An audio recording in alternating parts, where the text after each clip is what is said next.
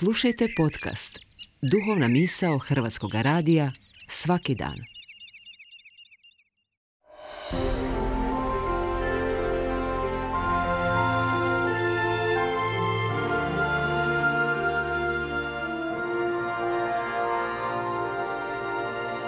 Duhovna misao.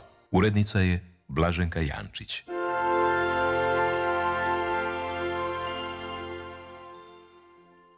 Govori vam Tomislav Glavnik. Živio sam s jednim svećenikom i redovnikom koji bi prilično često svoju zamišljenost, razmišljanje ili pak govor zaokružio izgovarajući latinsku uzrečicu sancta patientia ili sveta strpljivost.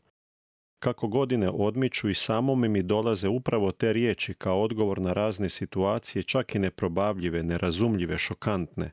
Pretpostavljam da i sami doživljavate neke okolnosti na koje ne možete utjecati i ostajete u čudu, bilo da vam se zbivaju u obitelji, prijateljskom ili poslovnom krugu. Pitate se koje je rješenje?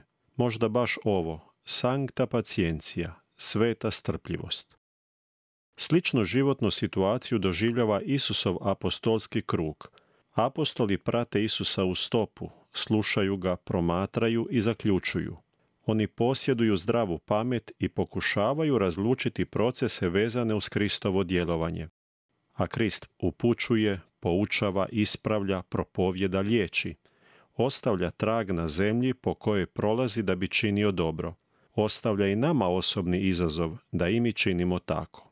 Evanđelist Matej zapisuje da Isus poučavajući narod izrekao prispodobu da je kraljevstvo nebesko kao kad čovjek posije dobro sjeme na svojoj njivi. Dok su njegovi ljudi spavali, dođe njegov neprijatelj, posije posred žita kukolj i ode.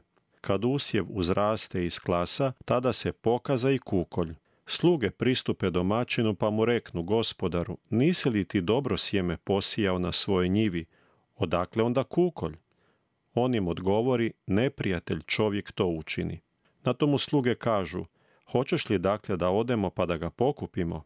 A on reče: ne, da ne biste sabirući kukolj iščupali zajedno s njim i pšenicu. Pustite nek oboje raste do žetve. U vrijeme žetve reći ću žeteocima: pokupite najprije kukolj i svežite ga u snopove da se spali, a žito skupite u moju žitnicu. O čemu Isus govori? O svetoj strpljivosti. To je između ostaloga jedan od ključeva Božjeg pristupa čovjeku. Bogu se ne žuri, on pušta ili bolje rečeno dopušta čovjeku da bira i izabire, da odlučuje o sebi i da upravlja svojim postupcima. Složit ćete se da u našoj sredini žive ljudi koji se vode dobrom i plemenitošću, dok ima i onih kojima upravlja neka čudna sila i sami siju kukolj i postaju kao kukolj. Proces razdvajanja jednih od drugih nerijetko je nemoguć, čak i opasan. Po riječima Svetog Evanđelja, uklanjajući kukolj, mogla bi se počupati i pšenica. Pitanje je što činiti. Isus posredno savjetuje ustrajati u osobnom činjenju dobra do kraja, do konca života, odnosno do konca svijeta, jer nekad na druge kukoljaste, da ih tako nazovemo, ne možemo utjecati, kada će vječni žetelac Gospodin Bog odvojiti pšenicu od kukolja, dobre duše od onih koje su osuđene na oganj pakleni. Do tada ostaje čvrsta vjera i sveta strpljivost. Ne dati se prevariti presmijonošću prosudbama ili brzim zaključcima. Bog uvijek znade najbolje. Izazovne situacije svakodnevnog života poticaj su i nama samima za razmišljanje i razlučivanje duhova.